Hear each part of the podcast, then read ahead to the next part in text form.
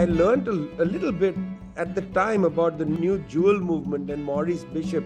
And I remember writing a longish piece for the school newspaper on the US intervention into Grenada, trying to attach it in my own juvenile way to other US interventions of that kind, including and most spectacularly the US armed entry into the Dominican Republic uh, in 1965. In this article, I compared the intervention into the Dominican Republic with Grenada, and it impacted me a lot because I felt, why do poor people have to tolerate this over and over again? That's Vijay Prashad, and this is Alternative Radio. I'm David Barsamian. This edition of AR features Vijay Prashad on history lessons, part one of a special two part program. Is history just a bunch of innocuous cold facts and dates? Or is it something more? What can we learn from the past? History is not neutral, it's an ideological battleground witnessed the vitriolic attacks by establishment figures on those who want a reckoning of the enslavement of African Americans. They want to obfuscate that sordid history. Or take the U.S. invasion of Grenada in 1983. What was that about? Or the CIA coup in Chile. Never read about that in school. Elites can lie outright about history, or they can omit facts that might lead to inconvenient conclusions. The rulers want to keep to their sanitized version of the past and maintain myths about enlightened leaders. Sure, here and there a few bad apples made mistakes, but they were the exception, not the rule. Were they? Our guest today is Vijay Prashad. He's an internationally renowned historian and journalist. He's the director of Tricontinental and chief correspondent for Globetrotter. He's the author of many books, including The Darker Nations, A People's History of the Third World, and Washington Bullets, CIA Coups and Assassinations. I talked with him in early November. Welcome to the program. It's an honor to be with you, David. Thank you. Howard Zinn, whose centenary we are marking this year, wrote in the preface to your book, The Darker Nations A People's History of the Third World. Zinn wrote, Turning history on its head opens up whole new worlds of possibility. Once historians looked only at society's upper crust, the leaders and others who made the headlines and whose words and deeds survived as historical truth. In our lifetimes, Zinn continues, this has begun to change, shifting history's lens from the upper rungs to the lower. We're learning more than ever about the masses of people who did the work that made society tick. Now, you are a historian in the Zinn tradition of turning history on its head, along with Eduardo Galeano, CLR James, uh, Roxanne Dunbar Ortiz, and others.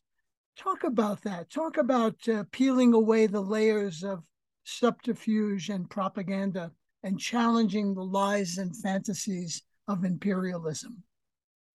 Well, you know, David, it's a funny business because the question always is what is available when you go back to look at the past. The old adage, however cliched, is correct that who wins writes the history. That's a correct statement because it's not the writing of the history alone, but it's the creation of documentation, which then subsequent historians must read. And also, it's the attitude of the historian. You know, when you read those documents, when I went to graduate school in the 1980s, there was a great sense of perhaps, you know, let's call it what it was a great sense of despair at the world, even then. The United States began a very aggressive series of military campaigns after the dirty wars in Central America um, against Panama in 1989 and then Iraq in 1990, 1991. Um, a new epoch was opening up, and historians seemed uh, gloomy about both the past and the future. You know, you only write about the past in a sense um, how you experience the present. It, it really impacts people.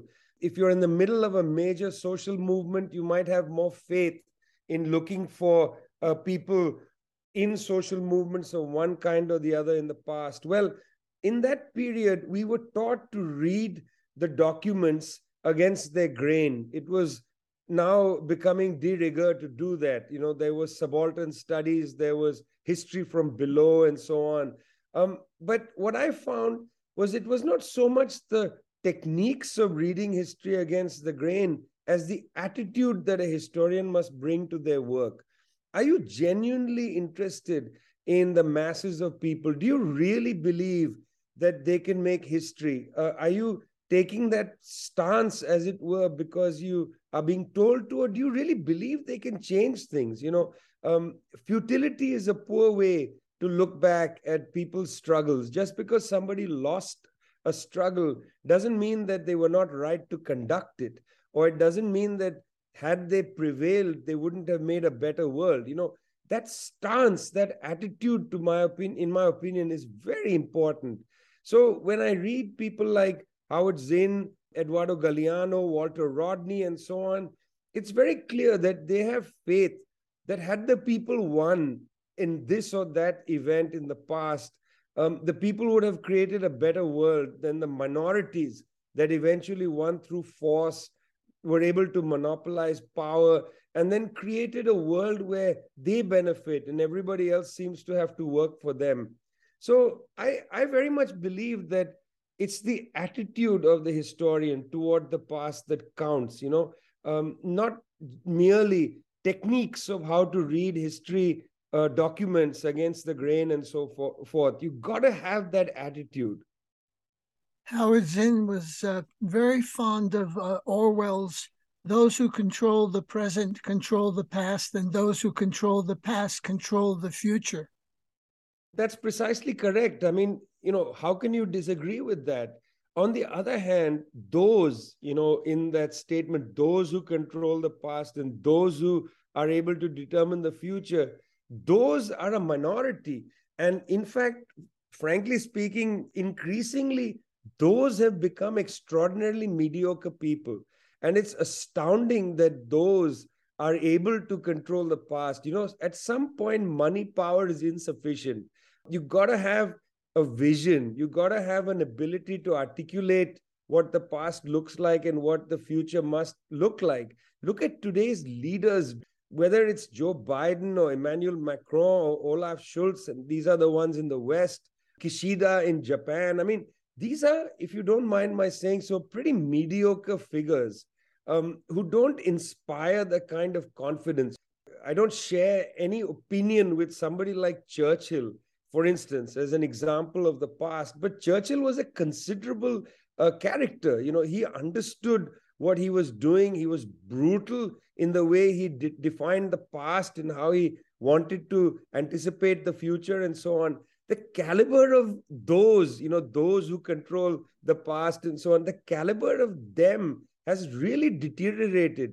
And despite the fact that they control money and that they control the warships and so on, they're going to have a harder and harder time controlling our imagination because they're simply not able to provide a narrative that's compelling for millions and billions of people.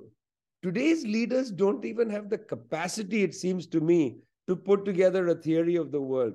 The United States is a fragile power. It wants to contest China rather than actually come up with its own vision for what the world should look like. United States is now descended into fear mongering about China, fear mongering about Xi Jinping, fear mongering about what the Chinese will do to the world, and so on get us with a compelling narrative of what the United States proposes to do, rather than merely introduce fear and hatred into public discussion. Public discussion is already deteriorated considerably. To increase that, to add fuel to the fire by, you know, fear mongering about China is not adequate. I'd like to see people like even Macron, who's perhaps the most intelligent of the lot, articulate a vision for a renewed West I just haven't seen it. You know, here in the United States, there's, uh, you know, talking about the past and history is a deification of what are called the founding fathers, infallible men who did great things and created the United States of, of America. This is across the board among political elites. No one challenges that narrative.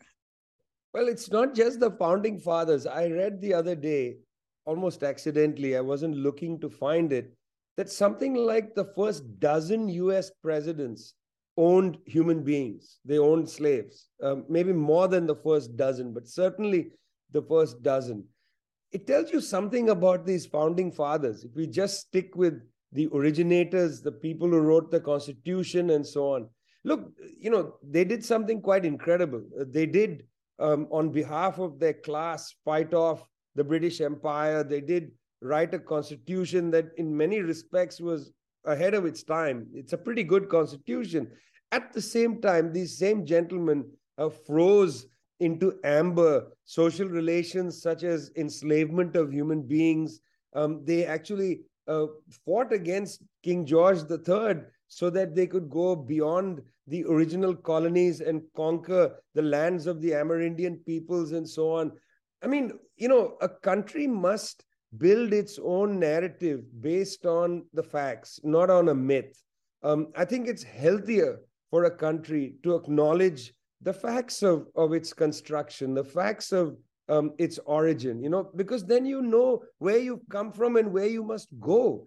Uh, not freeze time at the originary point. You know, there is this attitude in the United States, which is, I suppose, um, really quite uh, developed in the Supreme Court now, where this idea of originary thinking, you know, origination, what did the actual founding fathers mean when they wrote that sentence?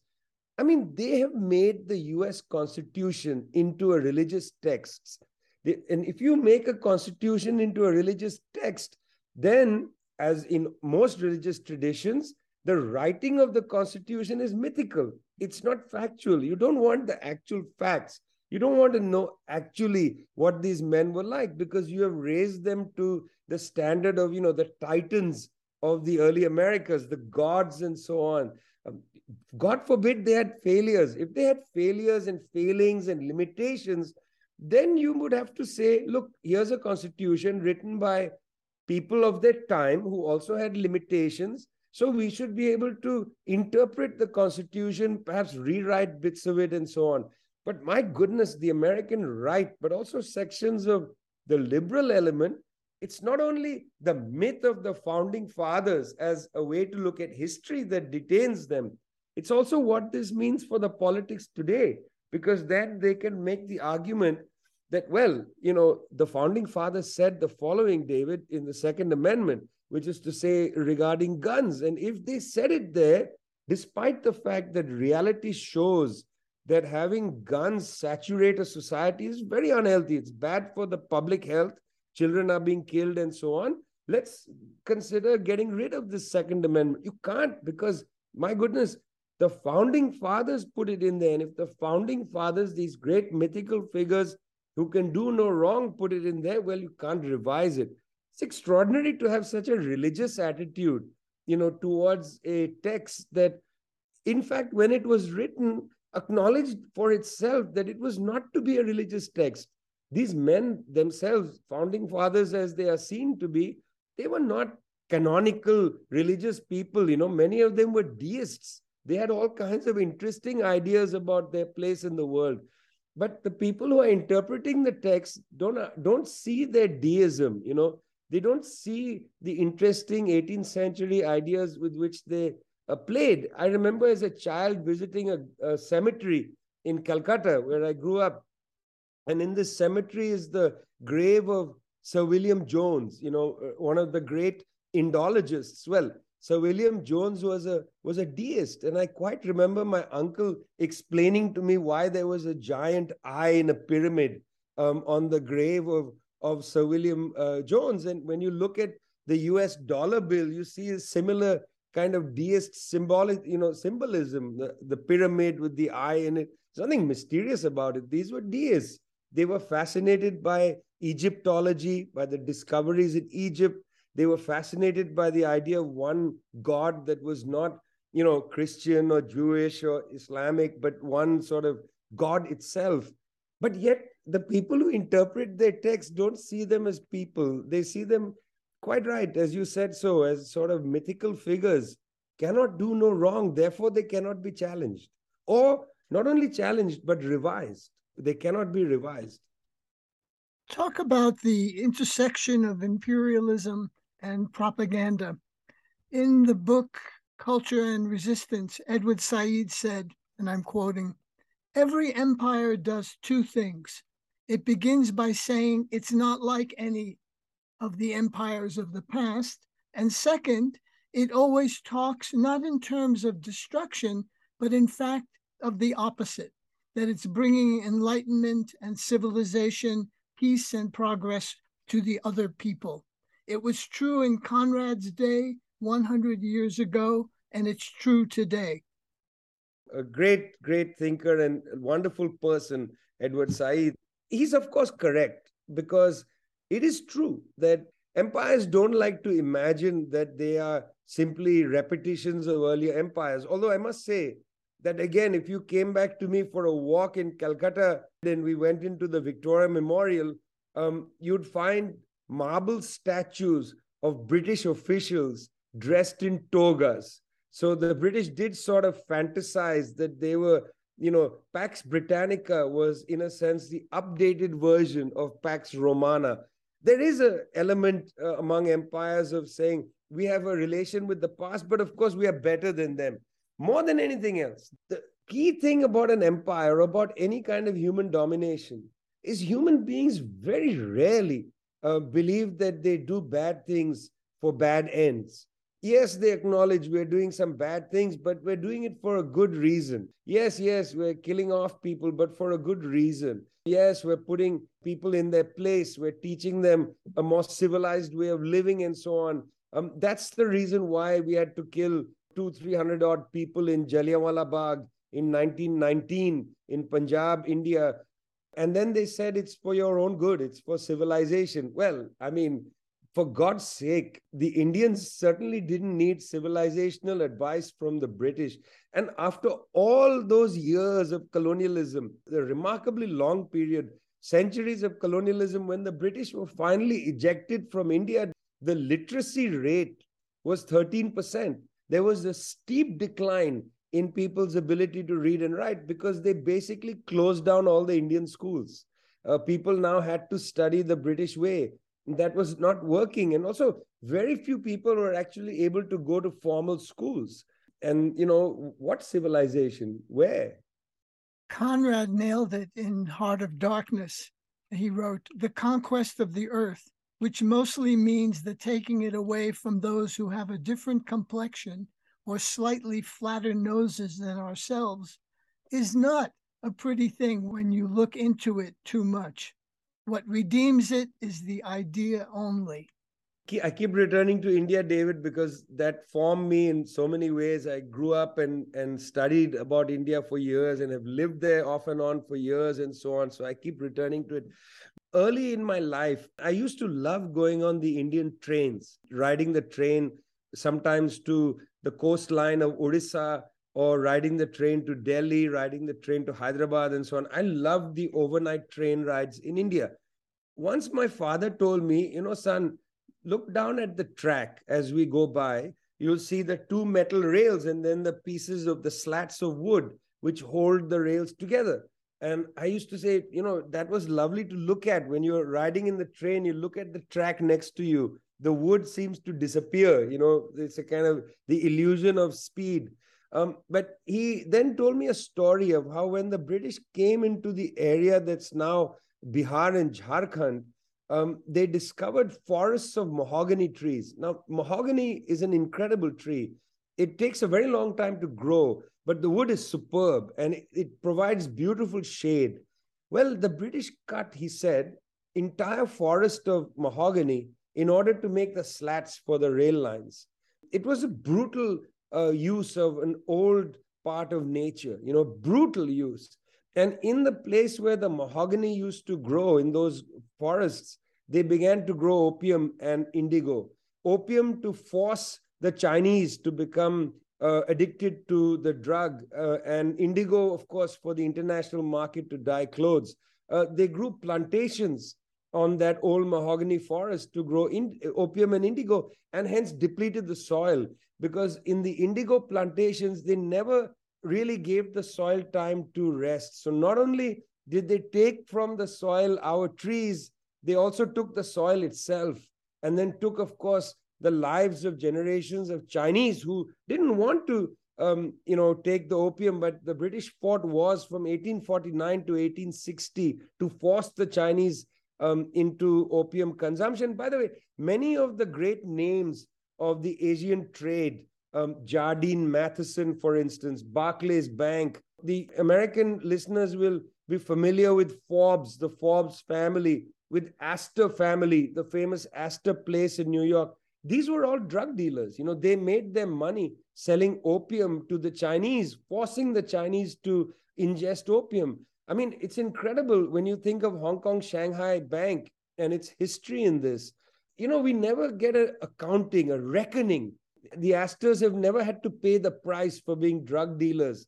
The Forbes have never paid the price for being drug dealers. They got away scot free uh, for that. But the soil was depleted in the part of the world where I lived in, was destroyed. And as a consequence, we have open deserts now in sections of Jharkhand. Areas where there used to be thick forest are now basically savanna the lungs of that part of the world were destroyed. Well, that was not done by reckless Indian policy, although the Indian government is pretty reckless with nature. That was an inheritance of those who came to civilize us. Perhaps Conrad is right. To civilize us meant to take away the things that gave us joy in our landscape. For instance, our forests.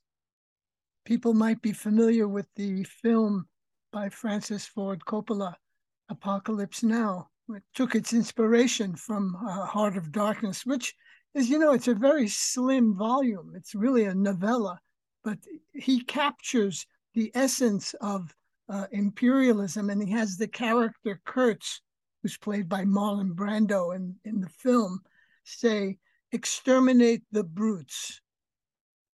That's a great line. And, you know, that's the name of a book uh, written, of course, by Sven, Sven Lindqvist about the horrendous genocidal behavior of the Belgian monarch King Leopold II in um, in the Congo. Uh, Conrad's book is set in something that's like the Congo. Um, it's kind of a not clear the geography, but it's it's something like the Congo. I must say that I want people, if they haven't seen Coppola's film uh, Apocalypse Now, to see it because it is an extraordinary film about the arrogance of empire and also um, the really sad situation for young people uh, who are sent to do empire's work. After all, many of the characters, the US characters in that film who go in the US military uh, to fight in Vietnam, where the film is set, they are not exactly brutal people. You know, these are people with sensitivity and they don't know what they're doing there. The encounter with that great captain, or I'm not sure what his rank is, played by Robert Duvall, you know, who says, at that famous scene when the helicopters are coming in. He says, I like the smell of napalm in the morning. And right below them, as they are strafing the Vietnamese countryside, uh, his one of his favorite people, I guess from San Diego, is surfing as they go into advance. The surrealism of that is extraordinary. But Coppola, I think, is making an important point there, which is that, you know, that's a surfer kid he doesn't want to be there. He wants to be surfing off the coastline of California. You know, what is he doing in the backwaters of Vietnam, fighting against uh, people who have a legitimate right to determine their own destiny? It's a really powerful film, I feel. I don't know how much it gets watched any longer. It's so long. I don't know if people have the appetite for such a long movie, but it is a profound critique of uh, of the war against the Vietnamese. Well, you also have, thanks to WikiLeaks, the video of U.S. helicopter pilots in Baghdad mowing down unarmed Iraqi civilians. When I first saw that video, I was really quite shocked by um, a couple of things. Firstly, we knew about that massacre beforehand. Um, in fact, a reporter from the United States had written a book about that company called The Good Soldiers, in which he indicated that such a video had um, existed, you know, that there was a helicopter video. Um, he, of course, in his book, uh, justified the killing by the helicopter pilots, hence the title, The Good Soldiers. But there was this hint in his book that there was a video and that he had seen it. US military refused and said there is no such thing, refused to reveal this video. Um, the killing had happened. It was very clear that two uh, Reuters employees had been killed, one of them a camera person, one of them a driver, um, that other civilians had been killed. There's a scene where they are lying uh, essentially for death on the roadside.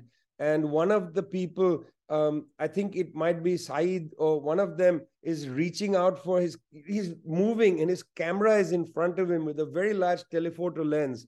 And the helicopter pilot says, uh, I have permission to engage, you know, and then they get, he, he said, reach for that gun, reach for that gun, which is actually a camera. When he does, he fires again. And then this car comes, a very, um, you know, uh, man, you know, humanitarian arrives with his his car um, and he parks there trying to put the wounded into his car so he can take them to hospital. The helicopters fire a missile into the car. Now in the car were his two children this man's two children. Both were grievously injured. The man was killed one of the children was blinded and so on. Us troops eventually come there and they find these two children uh, who survived that attack miraculously. The, the soldiers were deeply moved Years later, I went and visited that place, David. It's a very small square in New Baghdad city, which is one of the suburbs to Baghdad. Um, it's a horrendous uh, feeling to be there on the ground, walking around. And here's the thing is that the soldier who went and first picked out the children felt enormously guilty and later made a number of public statements, tried to help these children and so on in some small way. You know, this is the soldier who doesn't want to be there you know, who's who's sent there to do empire's bidding. But I must say that video, when released by WikiLeaks, thanks to Chelsea Manning, finally put on the record the fact that the U.S. government had done this. And of course, there's no investigation further. You know, there's no international criminal court. There's no nothing. The sheer attitude of the pilots, you know, saying, "Oh yes, we got them," you know, this that, as if they're playing a video game it's extraordinary the ethical collapse um, of those pilots. But you know, the very fact that a civilian comes and tries to save people, or that a soldier is heartsick by what he sees, suggests to me that humanity continues to exist. The wife of the um, of the man who was killed, who came to rescue people, and you know her and the mother of the two children continues to speak out against war in Iraq and so on. One of the things I discovered in Iraq, which I often talk about, David, is that every house in cities like Baghdad, Fallujah, Ramadi, um, every house, every household has somebody who was either killed or badly injured in that war. The war lasted from 2003, that is to say, the second phase of the US war in Iraq. There was an earlier phase from 1991 to 2003, including a terrible sanctions regime. In the second phase from 2003 to roughly 2010, that seven year period, the US attacks in Iraq were harsh. I mean, really harsh, leveling parts of Fallujah, leveling parts of Ramadi, bombing civilian neighborhoods in Baghdad, uh, bombing rural areas up and down the major rivers. We just, you know, haven't had a proper accounting of the kind of violence. Even the fact that the US government used depleted uranium, you know, as a routine basis hasn't been properly acknowledged. Um, there's no real official history that I've seen uh, of the war, you know, that that puts all these things together. But I wonder if if there will be a accounting of that war. And finally, if we'd have an accounting of the number of people killed in that war, including, of course, this man who stops his car to rescue civilians, he should have been given an award not been greeted by a missile from a US Apache helicopter. You're listening to Vijay Prashad on History Lessons. part one of a special two part program. This is Independent Alternative Radio. For copies of this program with Vijay Prashad and his books, Washington Bullets and The Darker Nations, call us at 1 800 444 1977. Again, that's 1 800 444 1977. Or go online on our website, alternativeradio.org. That's alternativeradio.org. And those helicopter pilots were chortling, you may have noticed. They were chuckling as they were lighting lighting them up. And you know, uh, and of course, that video uh, was leaked by Chelsea Manning, who gave it to WikiLeaks to Julian Assange, who has been since then persecuted and prosecuted, facing extradition to the United States and uh, criminal charges. I mean, he, he's doing what a journalist should be doing, uncovering the truth. You know, I first was in touch with Julian Assange before he created WikiLeaks. And he had said, he had, you know, very sincerely said he was interested in creating some sort of web based portal that would allow, you know, whistleblowers to put material. And, and I, I'm got to say, you know, I, I just thought he was one of these hacker type guys. In fact, the truth is that Julian himself is not a hugely technically adept person. He just had the idea. He's the kind of person who, like you and I, know what to do with a computer, but we're not people who are able to hack into computers or anything. That's not his skill set. He was able to talk to people about his idea, and they built a pretty secure website initially. They got leaks from various governmental sources, you know, from around the world. Initially, they were small fry, David, small little leaks here and there, which created a little bit of chaos in this country or that country, but nothing major.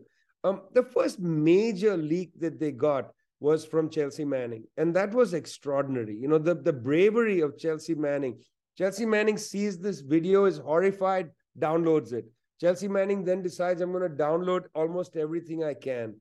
The charge against Julian isn't just publishing this material because I published the material at the same time. So did the Guardian, so did the New York Times, so did La Jornada, so did you know the Hindu newspapers around the world. Why aren't all the publishers and editors sitting in Belmarsh prison with with Julian? Why am I not there? I, I was one of the first people to write about um, the Apache helicopter video. You know, in Frontline magazine, we saw it in advance. Why why am I not sitting with Julian in Belmarsh playing chess with him and so on. Why are we not there? Well, the accusation against Assange is very, very uh, dangerous and it's completely wrong. Firstly, they accuse um, Julian of helping Chelsea Manning break into the system, the State Department system. This is not true. Chelsea Manning reached out to Julian, and the authorities know this. They're using a false allegation and using that to charge Julian Assange on the Espionage Act. How can Julian Assange have conducted espionage? Julian, firstly, which is a treason offense. He's not a US citizen. He's an Australian citizen, not based in the US. He didn't put his finger into the US governmental system. Chelsea Manning did. And Barack Obama pardoned Chelsea Manning. So if you're going to pardon Chelsea Manning, who actually got the material off the website, why don't you just let Julian Assange go? In fact, the US government has no right to even pardon him because he has done nothing wrong. He has merely been the recipient of information that was brought out of a secure server by Chelsea Manning, and then he published it. He did the role of a publisher and journalist. He doesn't even need to be pardoned because that's ridiculous. You, you are pardoned for something you do wrong. He has to simply be released from Belmarsh prison for doing a service to the world. I mean, imagine how absurd this is. The person who actually broke into the system has been pardoned. The journalist that published that information is sitting in prison. I mean, it, this is completely commonsensically illogical. And yet people say, well, you know, he committed a crime. Wait a minute. The crime was committed by Chelsea Manning. Chelsea Manning doesn't deny that she broke into the system. Well, she had access to the system, but she illegally downloaded the material and handed it outside the secure channel. That's a crime. She broke the law. You know, that was a brave act of violating a law, but she was pardoned for that. That was the crime. Julian has committed no crime, yet he's sitting in Belmarsh being tortured. And I feel solidarity with a fellow journalist who is being hounded uh, by U.S. authorities. Uh, he seems to me to exemplify that c- common adage about the role of a journalist is to comfort the afflicted and afflict the comfortable. But what we have in this case is the reverse. My sympathy is entirely with Julian as a publisher and as a journalist. I'm not going to pass any comment about anything else. I mean, that's where it begins and ends. This is what I, I feel is that different parts of the world, you know, the press is getting attacked. Like in the United States and in the UK, it's almost a concerted thing that for people who dissent from the official view, now the attack on them, you don't need to arrest people. They simply say you are purveyors of disinformation.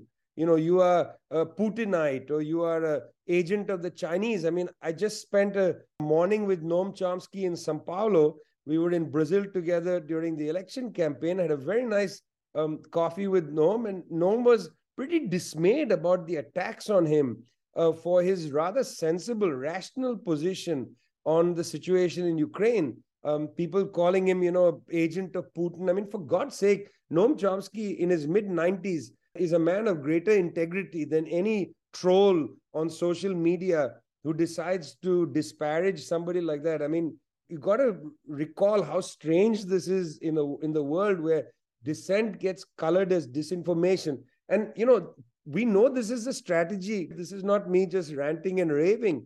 Leaked a few months ago was some emails between a British intelligence officer and Paul Mason, the former BBC journalist who's now running for a Labour seat in Sheffield in the UK. Well, Paul Mason and this British intelligence person chatting back and forth basically say we need to describe dissenters as purveyors of disinformation. That's the kind of phraseology they play with. And because they play with that phraseology, we know that this is exactly what happens. It's much easier to say that I am an agent of China than argue with me on the merits, on the evidence, and so on. And that's a form of disparaging, as it were, people who are trying to lift up stories that are not being taken seriously. You know, I am not neither a, a stenographer for the state, U.S. State Department, nor am I a stenographer for the Communist Party of China. I'm just interested in stories. And yet, if you come out with a story they don't like, well, they want to either disparage you or, at worst, uh, do to you what they did to Julian Assange. In your book, The Withdrawal, with Noam Chomsky, he compares the United States to the Godfather, the mafia boss. What was Noam getting at there?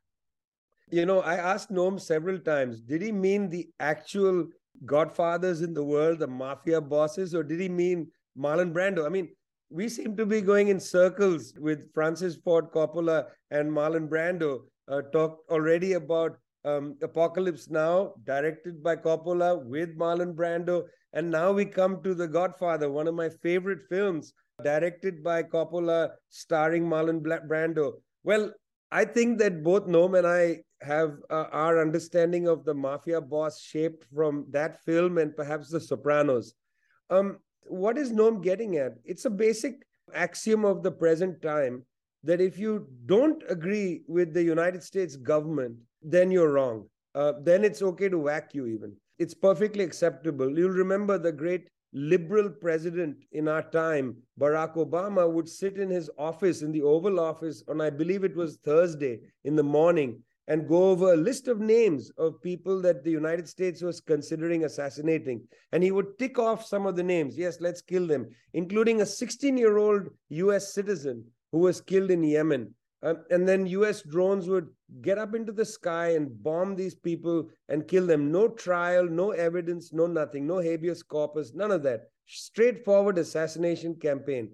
Based on things like that, based on the way in which the US government operates in international negotiations and treaties, you know, don't like the Iran deal, we're just going to walk out of it. Don't like the intermediate nuclear force treaty, just going to walk out of it. Now, somebody will say, well, it was Trump that walked out of both of those treaties. It's not just Trump that walks out of treaties. You know, we have about 30 treaties which are sitting at the Senate floor, you know, which have not been ratified. And the Senate has not always been controlled by the Trumpists. You know, the Senate is currently in the hands of the Democrats. Why didn't they bring up the uh, International Convention on the Laws of the Sea, for instance, sitting on the Senate floor? Bring it up for a vote, pass it. Then the US could legitimately and legally conduct freedom of navigation exercises against the Chinese. Right now, the United States is conducting those so called freedom of navigation exercises illegally because the US government is not a signatory of the Convention on the Laws of the Sea. So, this attitude, you know, we don't like that treaty, we're not going to do it. We don't like the International Criminal Court, we're not going to get involved in it. If you, Fatou Bensouda, the lead prosecutor at the International Criminal Court, decide to open a file on US war crimes on Afghanistan, we're not going to give you a visa to come and testify before the UN Security Council, as is your mandate. That's the attitude of the Godfather. That's not the attitude of a, of a statesman and so on. This attitude that we can kill anybody we want, we can use our force to intimidate and, and bully you, that's not statesmanship. That's Godfatherism. And, you know, they'd all have that, what is it, the Omerta, the kind of rules of the of the game they discuss look can we handle this without starting a gang war well in some cases the us government doesn't even do a sit down let's just do the gang war look how the us government is bullying cuba and venezuela as we speak once again for the 30th time almost in a row the un general assembly has voted to condemn the US blockade of Cuba. You know, the world stands with Cuba, and yet the United States gangster, you know, mafia attitude. We're going to throttle you. We're going to hold you like this. For God's sake, I mean. Well, let's dial back a little bit uh, in terms of uh, history to 1983 and Grenada. Uh, in your book, Washington Bullets, the CIA coups and assassinations, you write, My first indelible memory of political activity comes from the U.S. intervention in Grenada in 1983. Talk about that invasion of this small Caribbean island, which I dare say most people can't find on the map. So I didn't know where Grenada was. I had no idea who Maurice Bishop was. The only thing I knew about the Caribbean was its other name was the West Indies, and it played the best cricket uh, on the planet at that time. That's the only thing I knew about the Caribbean. Uh, I didn't know anything about uh, much about slavery. You know, I mean, I hadn't read enough yet at the time. I was a young boy. But I did read in the newspaper that the United States had sent the Marines to this island and had uh, captured the airport and basically overthrown the New Jewel movement. I, I remember that quite vividly thinking this is strange this is interesting united states is a very large country i looked at the atlas in our school library and i found grenada and found it's so small it could bear it was barely possible to see it on the atlas you know we had a not a very good atlas but there was this large united states of america i had grown up in mortal fear of it because when i was a very little boy in 1971 um, we were worried that the seventh fleet was coming up the bay of bengal and was going to bomb Calcutta to prevent the Indian army entering East Pakistan to assist the Bangladeshis in the creation of Bangladesh. You know, we had to put chart paper up in our windows. You know, I thought, oh my God, the Americans are going to kill us. That was the kind of history with which I looked at the news story on Grenada, and I was horrified by it. Trying to find anything in our school library on it was impossible. But I did read a few newspaper articles, and I learned a, a little bit at the time about the new, new jewel movement and Maurice Bishop. And I remember writing a longish piece again for the school newspaper on the US intervention into Grenada, um, trying to attach it in my own juvenile way to other US interventions of that kind, including and most spectacularly the one on which I found some material which was the US armed entry into the Dominican Republic uh, in 1965. I was somehow able to find something on that, Juan Bosch and all of that. I don't know how our school library had something on the Dominican Republic, but in this article, I compared the intervention into the Dominican Republic with Grenada, and it impacted me a lot because I felt, why do poor people have to tolerate this over and over again? Um, over the years later, you know, looking with more detail at US interventions, you see the different ways in which interventions happen. But my God, it's a cliche. In many respects, it's the same old thing. Send in the Marines, overthrow the guy you don't like, disparage him, call him all kinds of names, and eventually put your own person in charge and don't allow the people to advance their agenda. I've been so interested um, in this way in which the US government has uh, routinely gone and intervened in places and ruined the lives of people just because you know they're trying to improve the situation for their own public and that's out of the question out of the question why out of the question because if they improve their living conditions then those big companies that make massive profits on upon them will not be able to do so any longer. And that's you know inexcusable. I'm a chaser of absolutely forgotten and useless stories.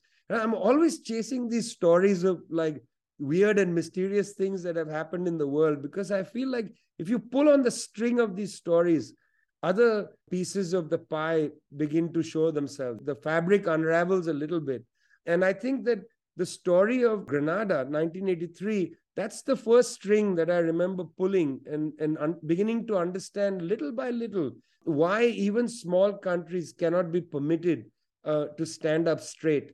Next year will be the 50th anniversary of the US imposed coup on Chile. I spend most of my time now in Santiago, in Chile. And I'm telling you, you know, I don't even know if the Chilean people are prepared 50 years later to properly understand this coup against them. The impact of that coup has been horrendous. You write in Washington Bullets the first draft of history the truism goes is the media. Like all truisms, it's only partly correct. In the case of imperialism, it's downright misleading. And then you go on to say to read the media about Grenada after the 1979 revolution was to take stenography from the US government. I mean, isn't that the case? Look, when you look at the newspaper reporting, take the New York Times, the so called paper of record, you know, whatever that means, not much anymore, uh, perhaps never. Take the New York Times. In Washington Bullets, I write about reporters from the Washington, from the New York Times, essentially being suborned by the CIA to go and cover the events in Guatemala. You know, they're basically um, on secondment to the CIA to go to Guatemala and write stories about what was happening there. They, they were not even able to write things that they were seeing with their own eyes. They had to listen to what the ambassador said. They had to basically um, follow the diktat coming from, from Langley, from the CIA headquarters. In Grenada, it was extraordinary because you read the New York Times and they all say things like one way, uh, one interpretation of this or the other. They all say things like, well, the Cubans had intervened um, into, into Grenada and to prevent a Cuban takeover of, of Grenada, you know, the United States had to intervene. Now, let's pause for a minute. Firstly, the New Jewel movement was already as radical as the Cuban Revolution, and they were they were Grenadans. They were not Cubans. They didn't need the Cubans to teach them about revolution. They were already as radical, if not more. Secondly, the New Jewel movement was already facing an internal challenge. You know, Maurice Bishop was killed in the middle of that internal challenge. Um, they were going through their own problems. But the Cubans that the US press talked about were a couple of technicians, you know, sitting at the airport doing some technical, um, you know, work, as Cubans often do. You know, Cubans do various forms of technical support for anybody who asks them. And the most high form of technical support the Cubans do is sending their doctors, including in the midst of the COVID pandemic, into hot wards in other countries to help save lives. The Cubans are extraordinary like that. You know, they were not there, big armed force uh, to go take over Grenada, that, you know, where the poor Grenadians needed to be protected from the Cubans by the United States. Nothing like that. But the New York Times routinely offered the Washington's storyline, you know, Langley's storyline that the US government intervened essentially to prevent Cuba from occupying Grenada. That was a lie. It also disparages the Grenadans who were building their own revolutionary process. It, it seems as if, you know, they were basically puppets of a distant Cuban puppeteer. Entirely not correct. And not correct even in the stories, because the reporters were not seeing people on the ground. And, and what's extraordinary is not long afterward. In fact, the memoir of the CIA agent who was in charge of Grenada was more accurate than the New York Times reporting. It, it, turned out that he was not in station in Grenada at the time. He had a stomach ailment and was off island. But when he returned and he got the story, um, he sent in his reports back to Langley the fact that there was no Cuban presence there as such, you know, some technicians and so on. So, in that sense, yes, the media is grotesquely limited. Look at what the New York Times and, by the way, the Washington Post did in the lead up to that massive US bombardment of Iraq, so called shock and awe in 2003. It's one thing to just blame Judy Miller. Judy Miller is the one who wrote the stories on the weapons of mass destruction and so on. Judy Miller was the reporter. Where were the editors? I mean, I'm told it's a paper of record, which means that they must have copy editors, desk editors, a division editor, you know, the international desk editors, and so on. Where were the editors when she filed a story? about how well, you know, a, a source had told her about how Saddam was doing this, that, and the other. Um, did they have a second source? Could they talk to the source? Could they verify the source? I mean, for God's sake, I work for a wire service which seems much more rigorous, and my editor won't let me get away with with uh, anonymous sourcing. Much more rigorous than what the New York Times did with Judy Miller. Well, the reason they perhaps were not, and I'm speculating here, the reason they perhaps were not so rigorous with Judy Miller is that they had somebody putting a finger uh, on the edit page saying, let it go through. We want this to go through. I don't know. Maybe they had some friend in Washington calling them up and saying, she's writing some really important stories. Thank you for giving her space. I don't know. I don't know what exactly happened. But the fact is, they sacked Judy Miller, but the editors all remained. That means that somebody um, you know, understood what they were up up to. Either they it was negligence, uh, editorial negligence, for which somebody should be fired, or they were perfectly happy with what they were doing. But they had to let somebody go, so they fired Judy Miller. It's not just the Iraq War. It this continues all the way through. I'll tell you, the reporting of the U.S. press at the time of the war in Syria was extraordinarily limited. Same in Libya. I'll, I'll give you a quick example, David, about Libya, a shocking example. So I was then going back and forth covering the war in, in Libya and at the United Nations. And at the United Nations, between uh, the passing of UN Resolution 1970, which prevented arms sales to all sides, and 1973, which said that you know the United Nations allows member states to intervene to prevent this conflict. Between those two resolutions, um, the UN start, Secretariat started to talk about how evidence was emerging from Libya of genocidal situation in places like Ajdabiya and so on, at the front lines between the Gaddafi troops and the rebellion. Um, so the UN started to say gen- evidence is coming of genocidal behavior. I asked the Secretariat people there, what is the evidence from? Does the UN have people on the ground? You know, how do you know about uh, the events taking place in Libya? And they said, no, no, we don't have people on the ground. And then I said, well, where are you getting this from? And they said, oh, newspaper reports.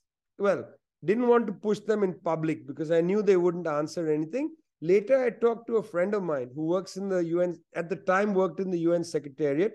And I said, what press are you guys looking at? And this person said to me, well, the main press that's reporting all this is Al Arabiya.